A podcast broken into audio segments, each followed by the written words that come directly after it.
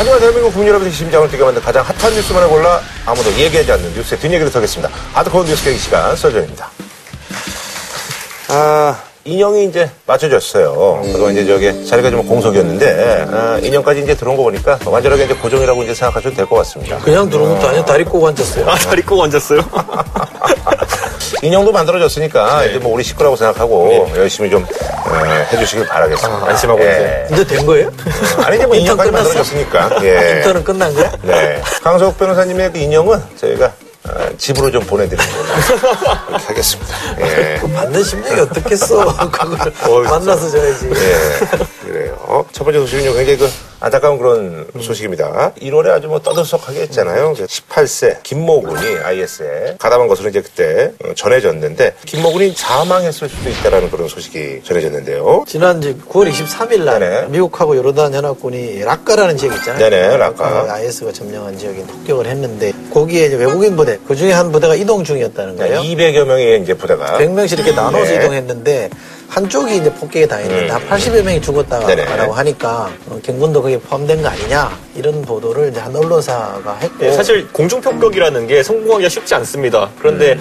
이 IS가 활동하는 지역 같은 경우에는 아프가니스탄 이런 데랑 다르게 다 넓은 도, 그렇죠, 그렇죠. 개활지니까 뭐 폭격하면은 거의 10중 8구 열폭풍이라는 것 때문에 좀 위험하다고 합니다. 우리 정부가 지금 확인해 보겠다고 하는데 확인이 아직 안 되고 있는 상황이고 단정할 수는 없다 이런 게 네네. 전문가들 얘기죠. 근데 이슬람 장례품득상 사망하게 되면 24시간 내로 매장을 해버려야 되기 음, 때문에 그렇다고 하더라고요. 결국은 나중에 시신 확인을 해서 확인할 수도 없는 거고 음. 좀 이게 애매하게 됐습니다. 굉장히 뭐 좋지 않은 그런 상황이고. 근데 여기 그때 어. 압둘 와합 변호사 집이 라카였거든요.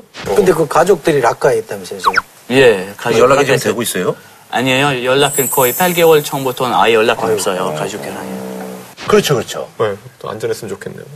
사실은 이제 그 김군의 그간의 어떤 그 행적을 저희가 한번 좀 훈련을 이제 쭉 받아왔겠죠. 1월에 들어갔으면 한 8개월 정도 지났는데 1년 정도 걸린다니까 그 과정에 아직 김군이 들어있었다는 거잖아요. 뭐 시리아 내에 이제 15개 IS 훈련소가 있다고 네네. 하는데 여기서 단순히 군사 훈련만 하는 게 아니에요. 아예 이슬람 정신까지 무장시켜서 내보내기 때문에 정치, 종교, 군사 이런 것들을 교육한 다음에 충성도나 아니면 군사 숙련도 같은 걸 그쵸. 봐가지고 임무를. 나눠서 주는 예. 거죠. 임무에 따라 가지고 예를 들어 군사 공격이 가능한 사람 아니면 폭탄 테러가 가능한 사람 이렇게 나누는 건데 미국에서는 농담적으로 테러리스트 3종 세트라고 하는 게 있거든요. 네. 첫째가 AK 소총 쓰는 법, 음. 두 번째가 알라 요술봉이라고 하는 RPG 7이라는 네네. 그 로켓 쏘는 예. 법 그리고 도요타 픽업 트럭 운전하는 법 음. 이렇게 세 가지를 다 하면은 거의 테러리스트의 스킬들을 배웠다고 하는 건데 이런 것들도 신참들에게 교육이 되는 거고 정신무장 측면에서도 이제 소년병들한테 굉장히 가혹한 짓을 하는 게 참수 같은 과정에 참여를 시키는 거죠. 걔들 보고 이제 쏘라고 그러던가 뭐 그런 게 있더라고요, 보니까. 정서적으로 이제 극단까지 몰고 가서 그렇죠, 그렇죠. 어, 사람이 무슨 짓이든 할 수 있게끔 만드는 거잖아요. 그러니까 이게 광기로 몰아넣는 그렇죠. 거죠. 예. 어, 실제로 이제 죽이는 장면을 목격하게 하든지 총을 쏘게 해서 사살하게 하든지 이런 경험을 자꾸 시켜야지만이 하나의 완전체의 전투원으로 큰다 이렇게 생각하는 거잖아요. 김군 같은 경우에는 동양계에는 별로 없기 때문에 뭐 선전 효과도 충분히 있다고 판단했을 것이고요. 다른 지원자들보다는 네네. 더 특심화된 교육을 받았을 가능성이 높다고 보는 거죠. 사실 이거는 과거에 오스만 제국에서 그 기독교인 병사를 모집해가 예니체리라는 거 옛날에 운영했던 적 있잖아요. 그것처럼 이런 소년병을 모집하는 전통 자체는 아하. 이슬람 사회에 어느 정도 있었는데 옛날에 라이베리아 내전에서 애가 소총을 들고 있어요. 이 소 총을 들고 있는데 뒤에는 등 뒤에는 테디베어 가방을 들고 있는 거예요. 그래서 이 소년병 문제가 한번 미국에 대두된 적이 있었는데 기자가 물었어요 소년병한테. 아니 너는 왜 여기서 전투에 참여하느냐? 누가 시켰냐? 그랬더니 우리나라 내전 같은 상황에서는 우리가 지면은 우리 마을 다 몰살당한다. 그러니까 나라도 뭐라도 하나 도와야 되는 거 아니냐라고 해서 이렇게 나서는 경우도 있었거든요. 지금 시리아도 어느 정도는 약간 그런 부분이 IS가 점령하는 지역 같은 경우에는 여자들은 성노예를 잡혀가는 경우도 있고 아이들은 학살당하고 이러니까 아이들도 어떻게든 총을 쥐고 나서려는 문화가 있고 그러다 그런 보니까 차원에서. IS 쪽에서도 소년병을 모으고 IS에 반대하는 쪽에서 소년병을 모으고 이런 것들이 굉장히 좀 안 좋은 어떤 문화같이 돼버렸다는 게 중동 지역의 문제인 것 같아요. 그 IS가 이제 그 작년까지만 하더라도 하나의 뭐 국가가 되는 게 아니냐 해서 뭐 위세가 상당했었는데 지금 위기설이 지금 제기가 되고 있어요. 분쟁 지역을 주로 이제 취재하는 PD 이분이 이제 하는 얘기하면 이제 선전 활동이 현저하게 좀 줄어들었더라. 옛날에 이제 하면 이제 뭐 그렇죠. 예, 근데 그게 좀 줄어들었고 뭐, 예. 또 하나 이제 얘기하는 것처럼 IS는 전투기가 없다.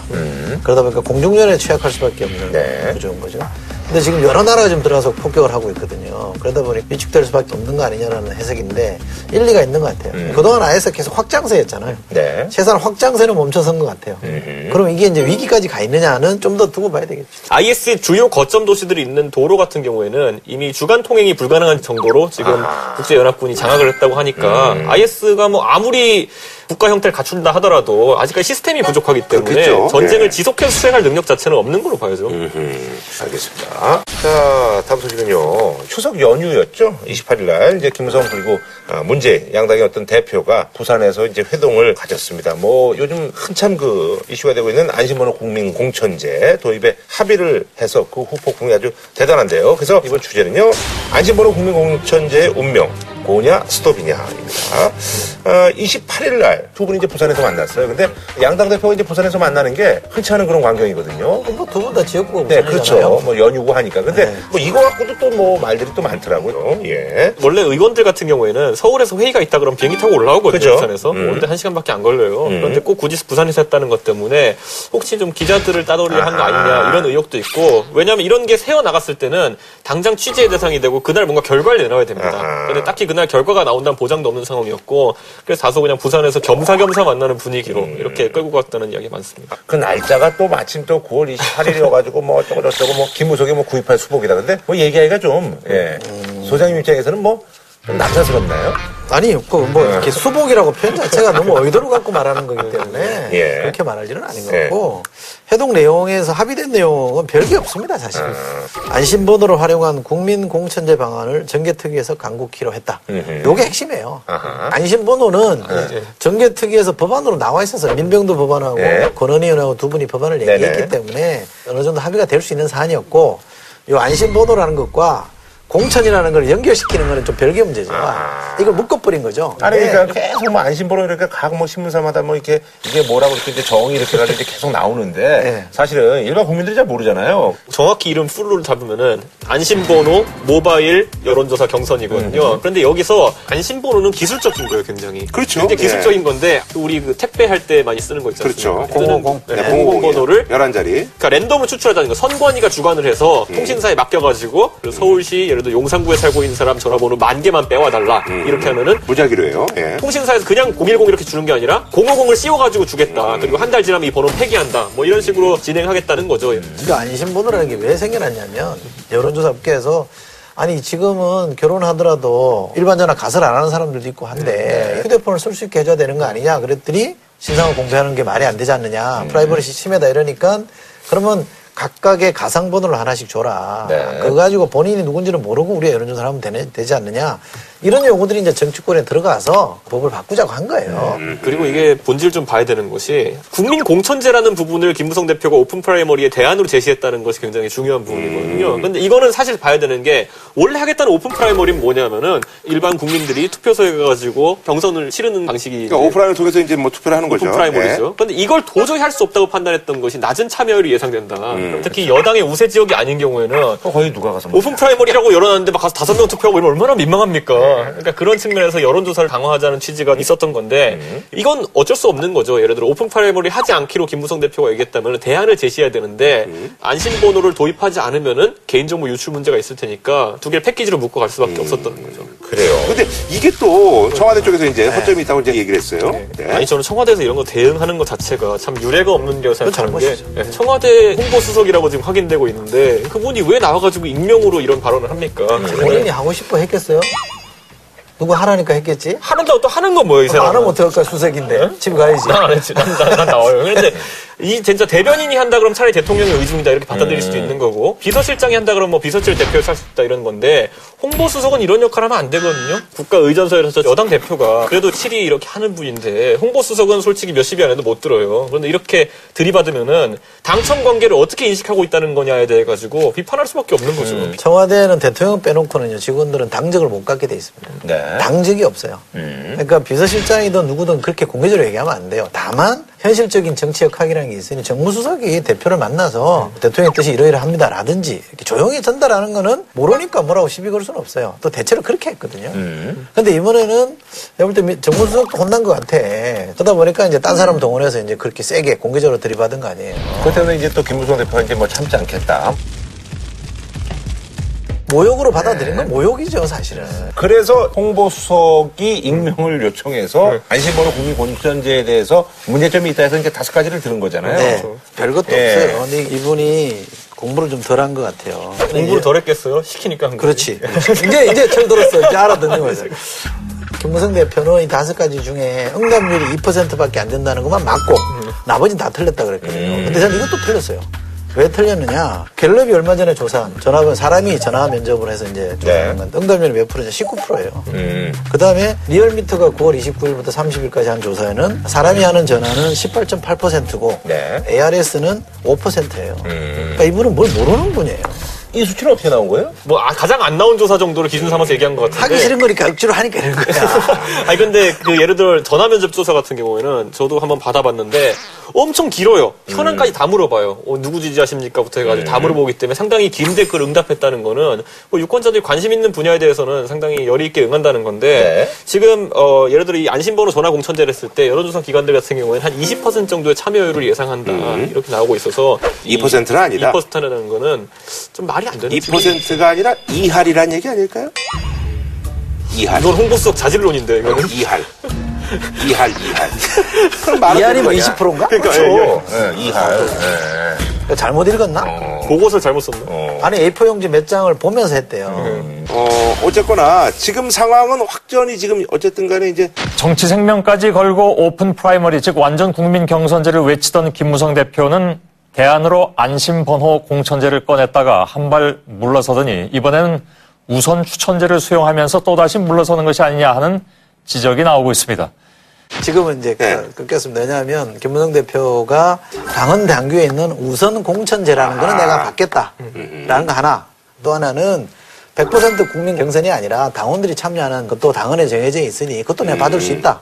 두 개 다 양보를 해버린 거예요. 오픈 프라이머리도 양보해버린 거고 전략 공천도 받겠다고 허용한 거예요. 그러니까 본인이 핵심 골자로 얘기했던 두 가지를 다 물러섰기 때문에 저는 김무성 대표가 백기투항했다라고 보는 겁니다. 근데 이제 우선 추천제를 놓고는 과거에 전략 공천이랑 약간 용어가 바뀌었기 때문에 네. 전략 공천 같은 경우에는 당의 전략을 위해 가지고 뭐든지 할 수 있다라는 취지였다면은 우선 추천제에 명시된 거는 경쟁력이 아주 뛰어난 신인 후보이거나 네. 우리 열세 지역 같은 경우 이런 것들을 언급해놨는데 이것의 해석을 놓고 이제 김우성 대표의 마지막 대표로서의 마지노선이 남아 있는 것이 나중에 공천심사위를 구성하면서 거기서 배제 후보를 선택할 수 있는 방식들이 있습니다. 예를 들어 전화 여론조사 컷오프를 한다든지 당원 당규에 보면은 굉장히 뭐 문제가 있다고 판단되는 후보의 경우에는 공천을 안 줄 수 있다 이런 표현이 있거든요. 그런 걸 바탕으로 해서 자기가 중요하게 생각하는 지역들에서 사람을 놓고 다시 한번 이 전투가 벌어질 가능성이 있습니다.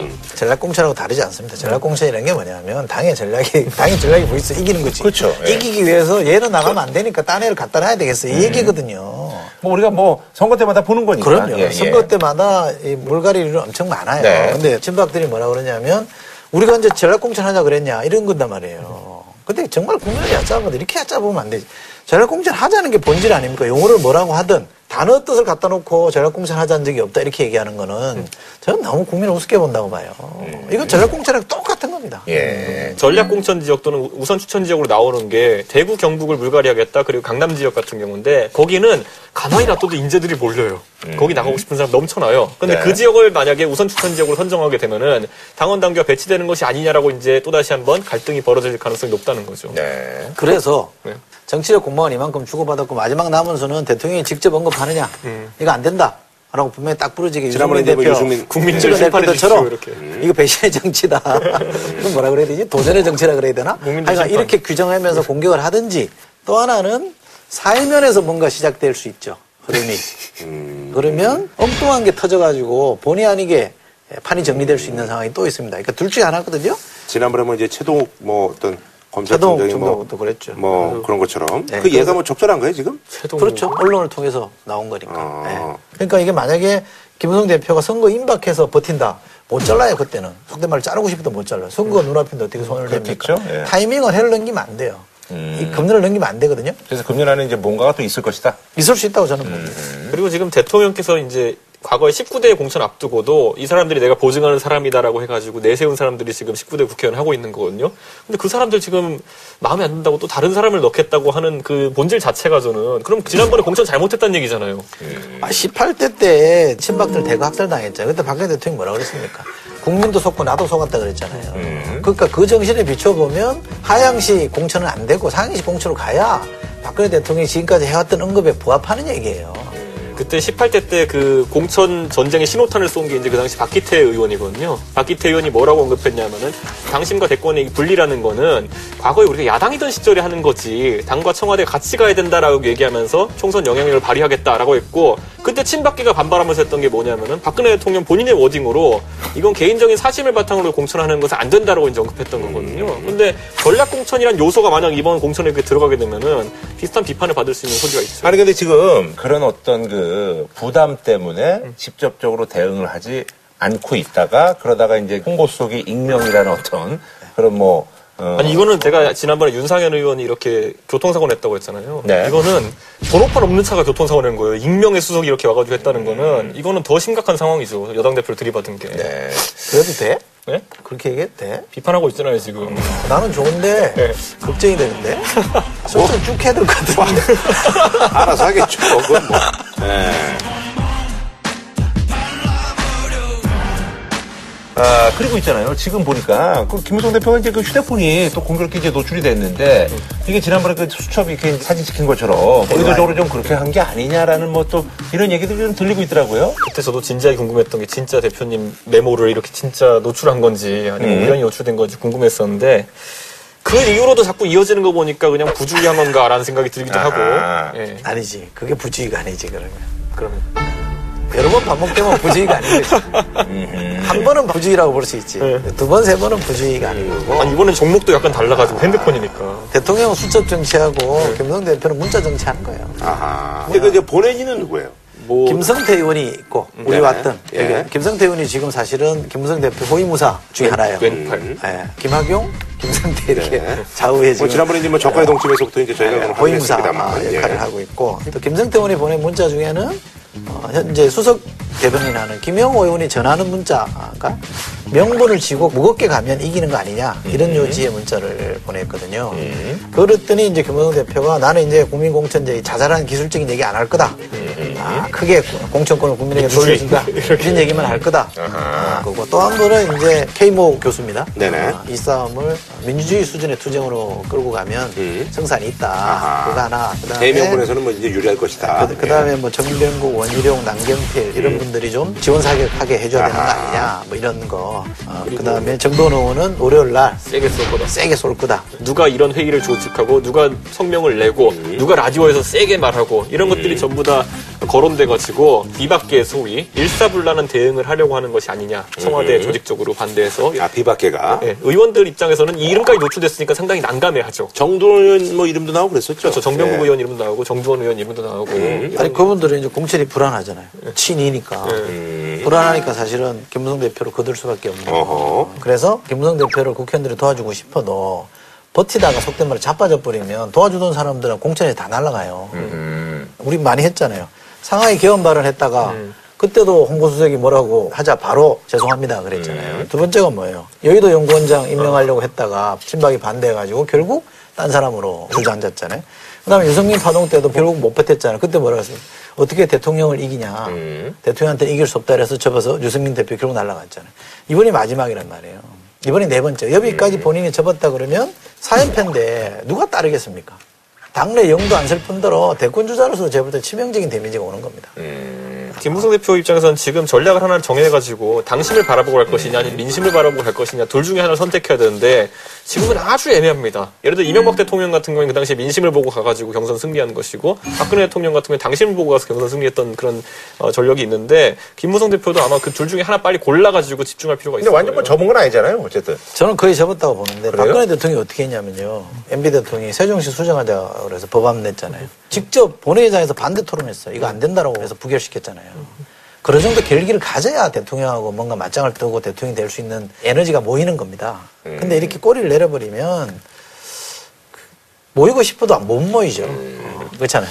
아니, 그럼 말이죠. 여기서 김성태 의원하고 좀 전화 연결이 돼 있습니다. 그래서 전화 연결 한번 해보도록 하겠습니다. 예. 여보세요? 예, 김성태입니다. 아, 예, 안녕하세요. 저 김구란데요. 아, 잘 있었어요? 예, 잘 있었죠. 아, 의원님은 뭐 잘 계시고요. 아, 난 국정감사다 엄청 바쁘게 지내고 있죠. 뭐 국정감사도 뭐 바쁩니다만. 그 뭐다가 뭐예요? 어, 얼마 전에 보니까 그 저기 김무성 의원님한테 이제 그 문자 보낸 게 이제 공교롭게 또 공개가 돼가지고 글쎄 말이에요. 예 당혹스러우셨어요? 아니면 뭐 그 뭐 잘못된 내용을 전달한 건 아니고요. 네네. 당 대표가 공천 문제의 룰을 가지고 상당히 어려워하지 않습니까? 네네. 그런 고민을 함께하는 사람들이 문자를 저한테 보내는 사람들도 많아요. 아하 좀 전달해 그 달라. 중에서 꼭 참고하실 내용은 전달해 주는 것이죠. 어. 김무성 대표의 어떤 뭐 공식적인 비서실장이라든 이런 따로 있잖아요. 지금 뭐 김학용. 예, 김학용 의원이라고. 실장도 아니고 아무 당 아 그냥 뭐 아니에요. 순수하게. 예, 예. 아, 순수하게 이제 김무성 의원님을 지금 돕고 있는 그 예, 말씀을. 예. 아니, 근데 지금 소장님 얘기는 이제 김무성 대표님께서 요번에 이제 완전히 이제 그 백기투항 한 것이다.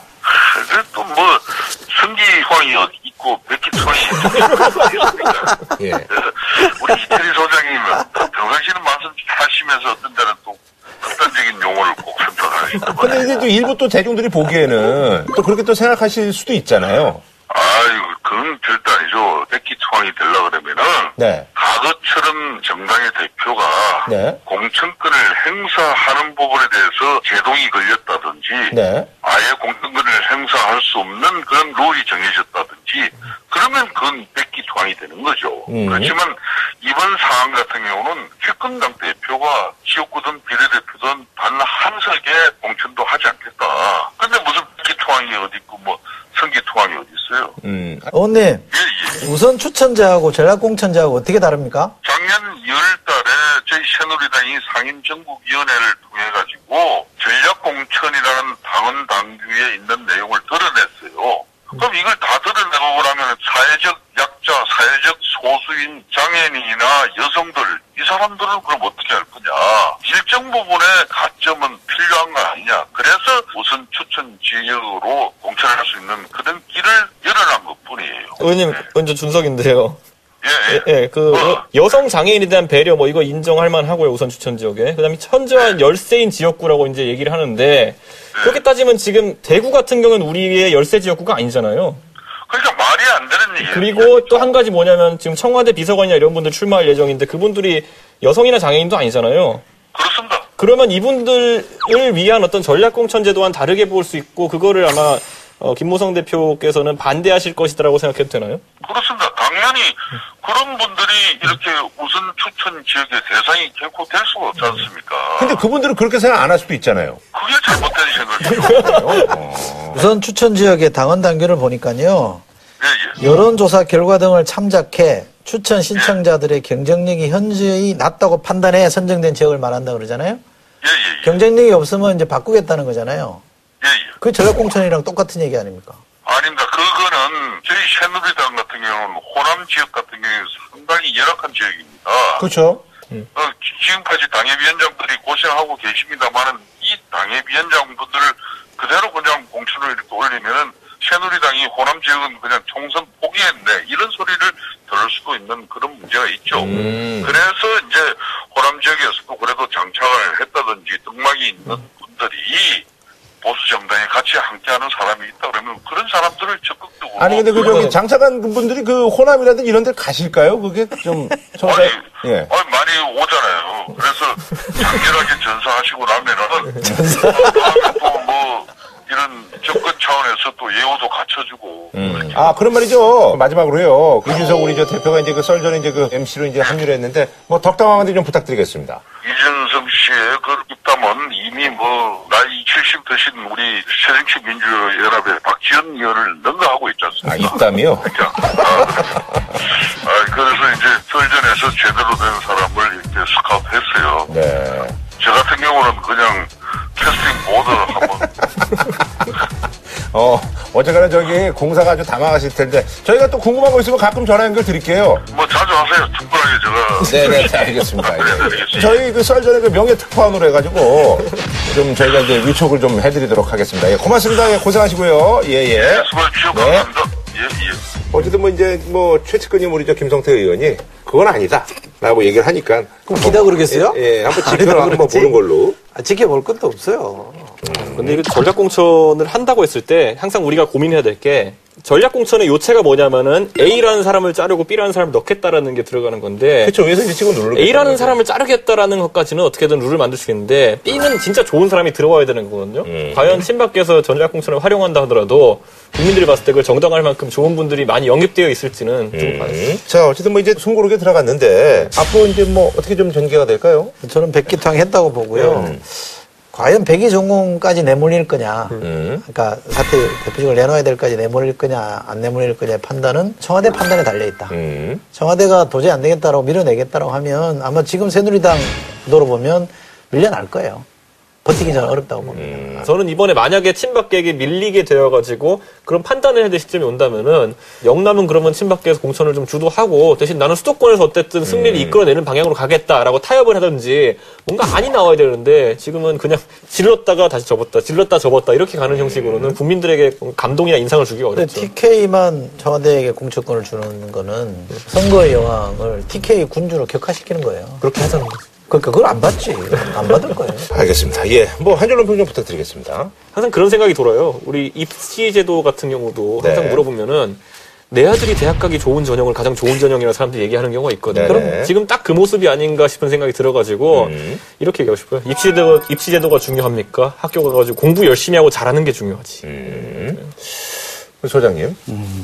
한비자에 보면요. 나라 망하는 47가지 징조가 있습니다. 음. 그 중에 하나가 뭐냐면 임금의 성품이 너무 강해서 신하들과 화합할 줄 모르고 간언을 물리치고 신하들에게 이기는 일을 즐기며 나라의 이익을 깊이 생각하지 않고 경솔하게 자신의 믿음에만 의지하면 그 나라는 망한다.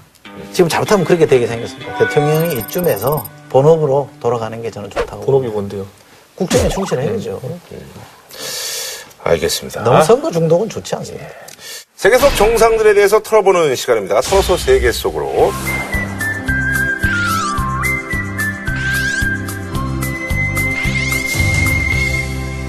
자, 오늘은요, 비정상회담에서 아주 대단한 활약을 보였던 러시아 대표입니다. 일리아 벨라포프와 함께 러시아 정상과 핫 이슈에 대해서 저희가 한번 얘기를 나눠보도록 하겠습니다. 예. 나와주시죠. 아, 반갑습니다. 예. 네, 반갑습니다. 안녕하세요. 네, 예. 안녕하세요. 아, 어서오세요. 네, 안녕하세요. 아주 잘생기셨네요. 아주 감사합니다. 뭐, 예.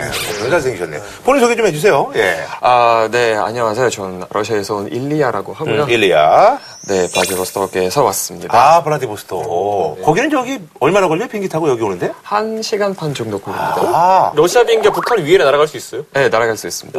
아 러시아 항공을 타면 그렇게 올 수 있어요? 네, 러시아 항공사가 그렇게 할 수 있습니다. 아하. 어떤 일 하는지 좀, 예, 소개해 주세요. 러시아에서 있었을 때는 이제 학사는 한국어 학과. 어어, 예, 예. 네, 여기 한국에 유학까지 와서요.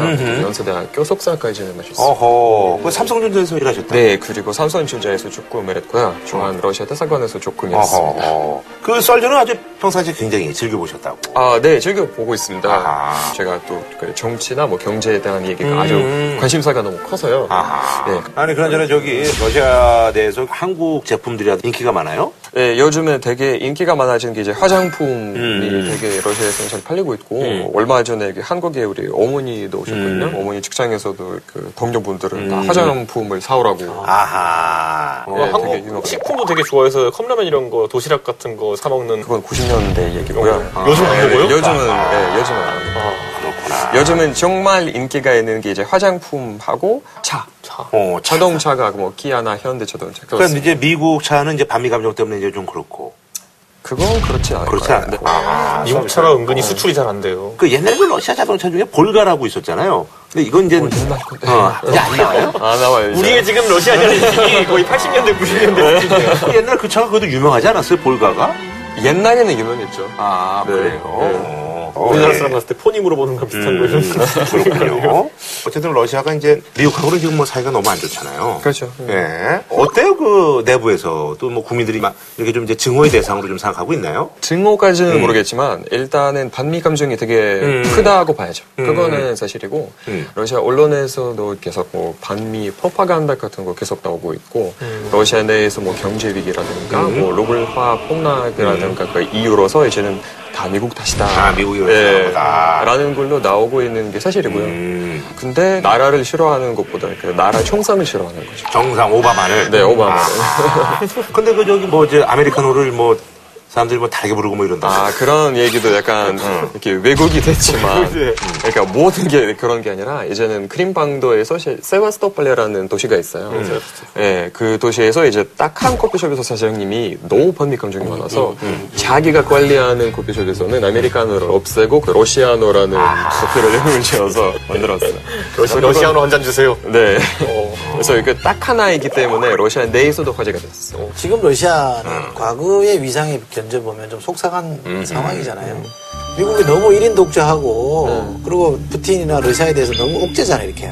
아, 이게 압박하니까 그런 게 반미 감정으로 표출되는 거죠. 그런데 결국 그것도 이, 그럴 수 있죠. 지금 이 상황 경제가 안 좋고 제재받고 이런 상황이 결국에는 우크라이나 사태 때문에 다 그렇다고 외부에서는 알고 있는데 그렇다면 반대로 어느 정도 러시아 여론은 우리 이제 우크라이나에 대해서 좀 더 다른 방향으로 접근해야 되는 거 아니냐라는 얘기가 나올 법도 한데 그게 안 나오나 봐요. 러시아 내에서는 일단 얘기가 아, 예 달라져 있어요. 해외에서는 러시아에 대한 나오는 뉴스랑 러시아 내에서 러시아에 나오는 뉴스랑 이렇게 굉장히 많이 다르잖아요. 약간 좀 통제를 하고 있나요? 아니요, 그런 건 없어요. 그런 건 없는데 네. 시각 자체가 예. 아니 뭐 러시아 사람도 인터넷 하고 이러면 해외 평들이 어떤지 다 볼 거 아니에요. 그렇죠. 예. 러시아 내에서는 제일 큰 불만을 갖고 있는 게 해외 언론에서는 일단 중요하지 않는 사실을 가지고 이거는 너무 집중해서 왜 실제 그림을 그려주지 않냐 아, 그런 불만이 왜곡하고 있다. 아. 아니 근데 저기 이제 이제 푸틴 얘기를 좀 해야 되는데 푸틴이 신황제, 신짜르 뭐 이렇게 얘기를 하는데 푸틴에 대해서 좀 좀 소개해 주시죠. 러시아 사람들도 사실은 90년 들어서 푸틴에 대해서 한 번도 얘기를 못 들어본 그런 인재인데 음, 그러니까요.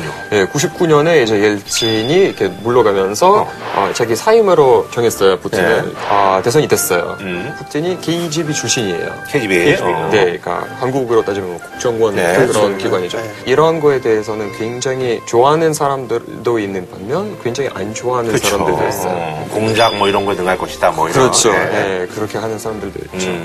그런데 러시아 선거는 그럼 어때요? 지금 네. 푸틴이 이렇게 높은 지지를 받는데 선거는 다들 공정하다고 생각해요? 러시아 사람들이? 공정하지 않은 않다고 생각하는 사람들도 굉장히 많아요. 근데 법적으로 봤을 때는 공정해요. 그러니까 직선제고 대선을 준비하는 과정에서는 다른 후보들이 생길 수 있는 하는 그런 기회가 굉장히 많이 잘 마련돼 있어요. 문제는 다른 거 있죠. 아무리 많은 후보들 나와서 푸틴이 이길 거다. 그 왜냐하면 푸틴에 만한 푸틴의 푸틴의 만큼인 그런 카리스마 를 갖고 있는 사람이 없기 때문에 혹시 저기 옐친이 술을 끊으면 좀 어떻게 가능하지 않을까? 돌아가셨나? 사망하셨어요. 네, 돌아가셨어요? 아, 돌아가셨어요? 네, 돌아가셨어요. 고인, 고인. 네. 아 돌아가셨네. 4년 전인가 5년 아, 전인데 거기 아주 소식이 아주 그냥 이렇게 쓸쓸히 그냥. 네. 어. 푸틴은 사실은 잘 몰랐다가 갑자기 이제 해성같이 등장한 거잖아요. 그렇죠, 네, 맞아요. 그 인기 비결이 뭐예요? 일단 여러 가지가 있는데 첫 번째 이유는 이제 경제 위기 탈출. 음. 90년대 같은 경우는 러시아 진짜 못 산 나라였어요. 음. 경제 위기도 있었고 아, 일반 사람들이 굉장히 못 살고 뭐 월급도 못 받고 뭐 굶어 죽을까지도 어, 있었어요. 어. 근데 이제는 푸틴이 임기가 딱 시작하자마자 경제적인 수준이 굉장히 빠른 속도로 좋아지기 시작했어요. 근데 그 운이 좋았던 거 아니에요? 그저 뭐 기름값 오르고 그래서. 그러니까 그런 그런 설이 되게 많아요. 예, 그냥 피부로 느꼈을 때는 푸틴이 시작됐을 때부터는 굉장히 생활 수준이 높아졌다는 느낌이 받고 있어요 러시아 사람. 그래서 이제 푸틴을 좋아하는군요. 그렇죠. 예, 두 번째 이유가 있고 뭐 푸틴이 러시아 말로 연설을 하잖아요. 그 국민들 앞에서 되게 막 직설적인 표현을 많이 써요. 음. 정말 아무리 교육을 못 받은 사람이라고 해도 다 푸틴이 하는 말을 다 알아들을 수 있어요. 굉장히 진짜 길가에서 쓰는 슬랭이라든가 정말 막 젊은 사람들끼리 쓸 수 있는 뭐 쪽팔리다 예를 들어서 쪽팔리다라는 말까지는 연설 연설할 때 쓸 수 있어요. 아주 그 대중정치인으로서 다 능하군요, 이게. 그래서 러시아 사람들이 굉장히 좋아하죠. 요즘 미국 대통령도 왜 연설이 중학교 2학년 수준에 맞춘다는 거 아니에요? 그래요? 그렇죠. 그 기본으로 돼 있잖아요. 아니, 근데- 우리나라, 우리나라 대통령 89% 지지율을 받아본 걸 제가 본 적이 없어가지고 살면서 네. 그것만 지금 어떤 왜 느낌이 YS 처음 들어왔을 때는 그거야 뭐 한 92%, 92% 92% 했었죠. 그때 안 살았나? 10살 때. 10살 때. 아니, 그나저나 저기, 국민들은 이제 이 사람이 이제 독재를 하고 있다라고 생각하지 않는군요. 우리는 이제, 아, 독재자 이렇게 생각하는데. 네, 러시아 내에서는 일단 독재라고 생각하지 않아요. 독주인가 그냥 독주? 권위주의 정권이죠. 어, 장기 정권. 장기 정권, 장기. 정권. 장기 그러니까 정권. 독재라는 건 이제는 북한이나 뭐 쿠바 이런 나라는 독재지. 러시아 내에서는 그렇게 독재라는 평가를 거의 못 받고 있어요. 아, 러시아 한번 가보고 싶다. 왜냐면 우리가 지금까지 듣던 거랑 너무 다르니까. 힐리아 씨 주장 들으니까. 그러니까, 그러네. 이게 러시아만 그런 게 아니고요. 전 세계 모든 뉴스를 우리가 미국적 시각에서 이렇게 받아들이고 있기 때문에 그렇게. 외- 상당히 좀 왜곡될 수 있다는 얘기를 많이 해요. 그러니까 프랑스나 유럽 시각으로 세계 사건을 바라보면 다르다는 거거든요. 그러네요, 또. 그러니까 러시아는 아마 거기에서 그렇죠, 네. 그 양쪽에서도 공이 지금 핍박받는 거지. 그리고 또 그렇게 하는 나라들, 중국이나 러시아 같이 자기 세계를 약간 구축하려고 하는 미국과 다른 질서를 구축하려고 하는 나라들은 가보면 진짜 그 나라와 그 주변 나라들만의 세계가 있던 것이 음, 제가 맞아요. 중국에 한번 그 포럼 같은데 한국 대표로 나가본 적이 있거든요. 중국은 보통 서아시아 뭐 이런 나라들 아니 아프리카 이런 나라들과 같이 회의를 많이 하는데 야 이렇게 미국 규탄장이라는 것이 국제 무대에 있을 수도 있구나라는 생각이 들 정도로 그 나름대로의 논리 체계는 구축하고 있더라고요. 근데 그 저기 푸틴의 그 상남자 이미지. 푸틴이 무슨 뭐 옷통 벗고 어디서 뭐 이러고 있다. 무슨 뭐. 얼음에 뛰어들어서 막 선글라스 네. 옷통 벗고 막 이런 거 있잖아요. 있죠, 네. 이런 것들이 약간 연출된 거다. 뭐 이런 얘기가 있어요? 어, 일단 이것도 해외 언론에서는 해명하는 거랑 어. 러시아 내에서는 얘기가 너무 많이 우리가 일단은 달라. 네. 뭐 어떻게 되는 거예요, 거기? 달라요. 그러니까 어. 러시아 내에서 이런 상남자 이미지를 좋아하는 사람들이 한 명도 없을 거예요. 오. 아, 근데 이거, 이건 다 저기 국제용이에요? 아마 그럴 거예요. 아, 그럴 수 있죠. 그래요? 오. 음. 러시아 이거- 사람들이 그럼 싫어하는 걸 푸틴도 알아요? 알고 있어요. 어, 그래요? 아는데 왜 잠수함 타고 들어오고 막 그런 거 왜 해요? 그러니까, 그러니까 풍자를 되게 많이 해요. 러시아 인터넷을 이렇게 따져보면 되게 막 푸틴을 막 뭐 무슨 학 위에서는 그림 그리거나 아니면 뭐 물 속에 막 그렇게 뭐 뭔가를 뭐 이렇게 하는 그림이 되게 많고 아하. 되게 막 러시아 말로 웃기는 멘트들이 아하, 되게. 많아요. 댓글이 되게 많이 올라와요. 즐긴 건가 그런 거? 풍자 올라오는 거? 러시아 국민의 취향하고는 안 맞을지 모르겠으나 강한 리더십에 대한 그쵸, 열망은 그쵸. 있으니까. 네, 맞아요. 다른 나라에서 볼 때는 세 보이잖아. 맞아요. 그런 계산이 있는 거예요, 분명히. 어. 네. 자, 그럼 뭐 마지막으로 러시아 정상한테 이제 한 말씀 해주시고요. 또 한국 우리 또 정상한테 또 할 말씀이 있으면. 아, 저는 개인적으로 푸틴 대통령에게 하고 싶은 말씀이 있다면 해외보다 음. 국내 사회 복지 시스템이라든가 음, 이런 거에 좀 더 많이 신경 썼으면 좋겠다. 네. 생각했습니다. 예. 그리고 뭐 한국의 대통령 한국 사람들이 잘 모르는 얘기지만 음. 박근혜 대통령님이 정권에 들어서 굉장히 많이 바뀐 게 외국인에 대한 대우가 굉장히 많이 바뀌었거든요. 좋아졌어요, 더? 아니 굉장히 많이 바뀌었습니다. 어, 그래요? 한국에서는 주려는 외국인한테 조금 더 잘해줬으면 좋겠다. 아, 그러니까 그 제외 또. 외국인들은 또 이명박 대통령을 또 좋아하는구나. 그 저기 아니 설마 또- 좋아하게 하겠어요. 아니 그래도 이제 뭐 지금 얘기 들어보니까 또 기분이 더 안 좋아졌다는 어, 거겠죠. 뭐 그런 것들을 좀 뭐 반영이 됐으면 하면서 예, 어쨌든 오늘 나와주셔서 너무나 아주 조근조근 또 얘기를 잘해주셔서 너무 감사합니다. 네, 예. 감사합니다. 자, 저희는 오늘 뭐, 그 축구가 있기 때문에 방송 뭐 이만해서 줄이는 걸로, 예, 어, 하고 다음 주에 찾아뵙도록 하겠습니다. 감사합니다. 이 프로그램을 도와주신 분들께 우리 동네 감성 아지트 비어 사태에서 백화점 상품권을 드립니다.